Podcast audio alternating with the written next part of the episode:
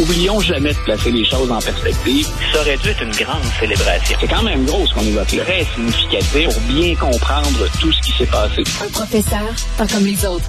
Luc La Liberté. Luc La Liberté, spécialiste en politique américaine. Bonjour, Luc. Monsieur Dubé, bonjour. Très heureux de te retrouver, mon ami. C'est réciproque. On commence avec Joe Biden. Est-ce que Joe Biden est réellement un gars de la classe moyenne? Écoute, j'ai trouvé l'article fort intéressant pour, pour plein de raisons. D'abord, euh, c'est un article, je, je, voulais m'exprimer sur ce sujet-là. C'est un article qui a été euh, publié par euh, le New Yorker la semaine dernière.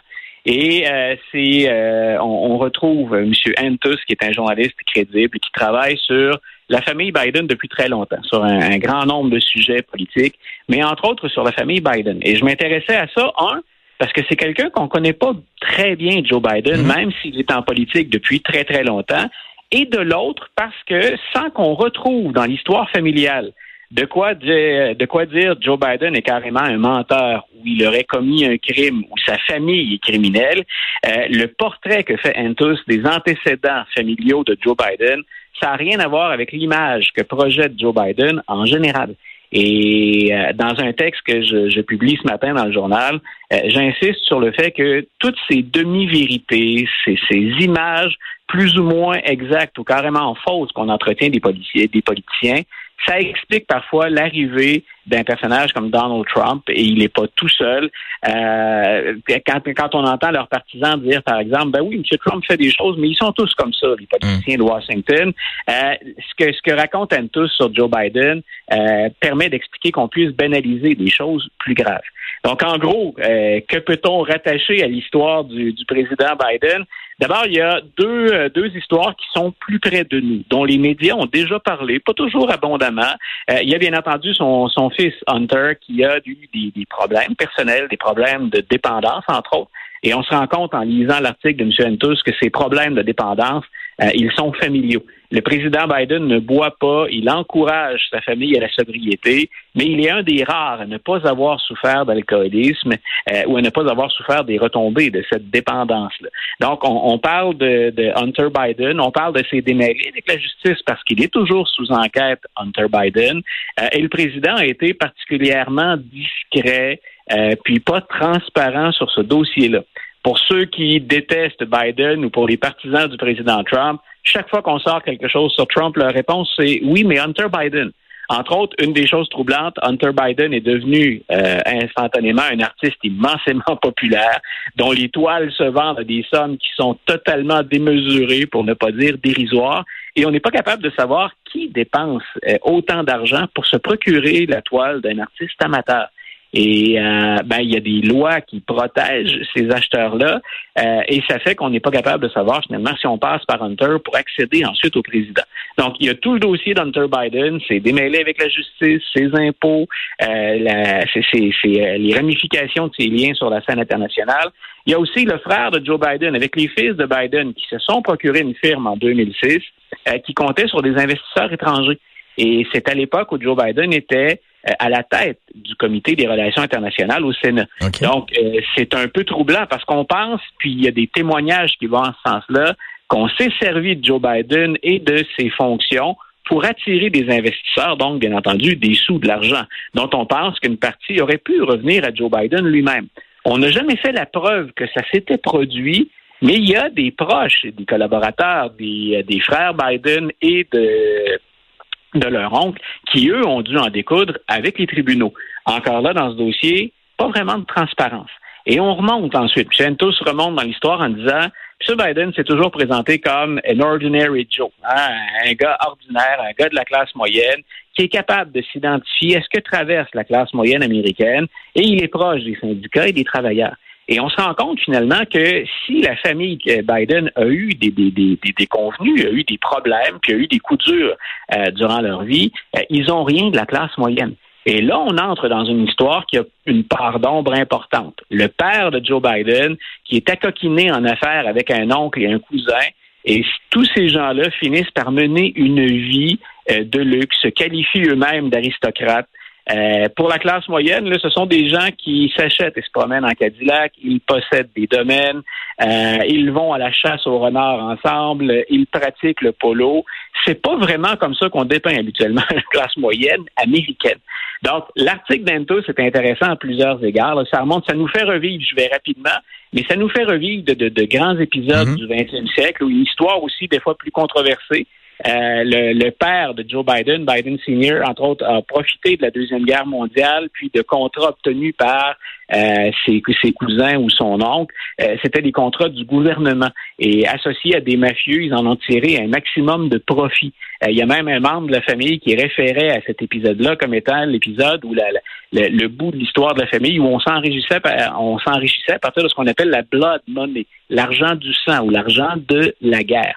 Tout ça pour dire donc, c'est pas l'image que projette M. Biden. Et en, en taisant l'ensemble de cette histoire-là, en se rattachant à une espèce de mythe ou de légende qu'on a entretenu, ben c'est là parfois où on entretient le cynisme de la population américaine. Quand on se rend compte que derrière cette image quasi parfaite, ou à tout le moins plus sympathique, euh, ben, il y a des choses beaucoup moins nobles. Donc, il n'y a rien là-dedans pour dire arrêtons Joe Biden, envoyons-le en prison, ou il est coupable de crime, ou c'est carrément un menteur disons qu'il n'a pas dit toute la vérité. Et c'est là où moi, je trouve une des sources du cynisme actuel. Oui, intéressant, effectivement.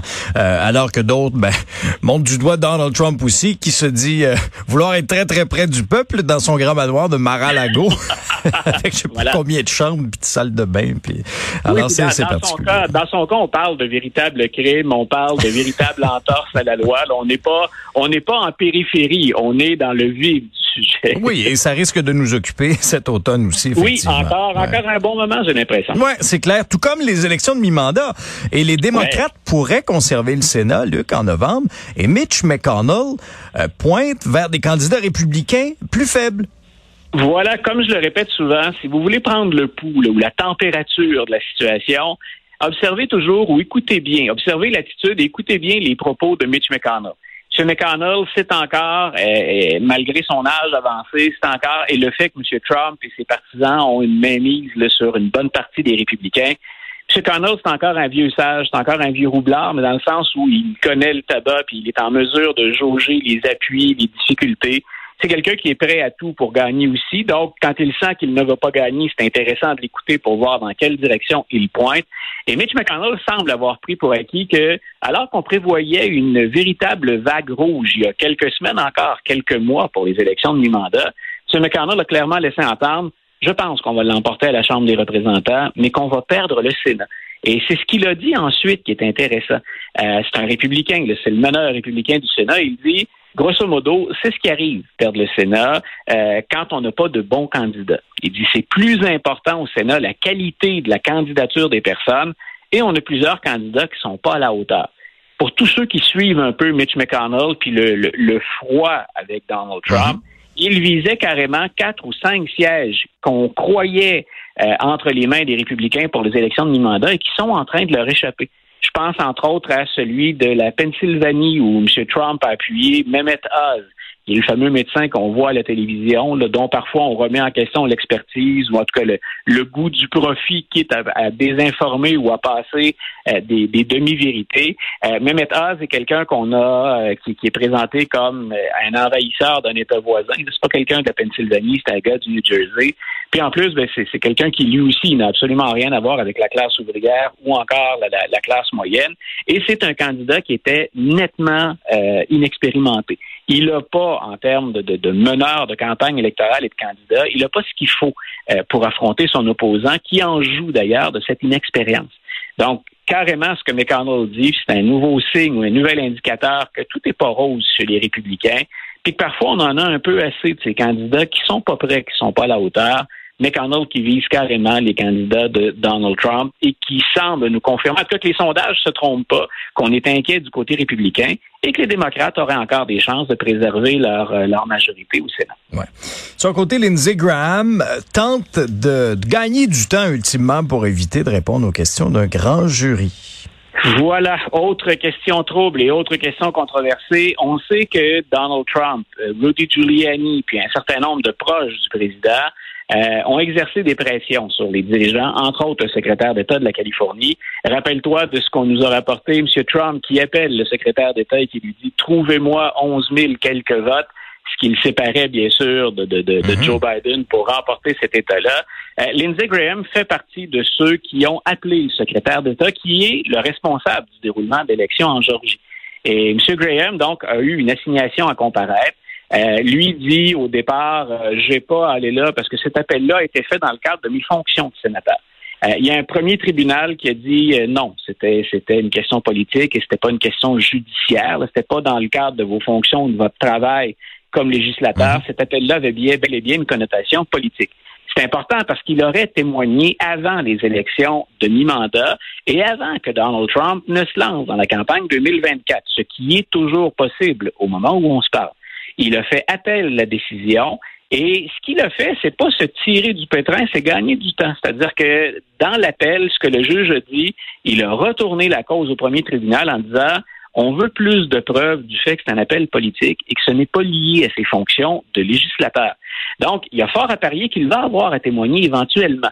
Mais euh, la justice, euh, souvent, on met le temps, c'est très long. Ce qui fait que, assurément, c'est une question de mois avant qu'on obtienne une réponse dans ce dossier-là. Lindsey Graham n'aura donc pas à témoigner avant les élections de mi-mandat. Fort probablement pas, donc je répète, avant plusieurs mois, peut-être même jusqu'à un an.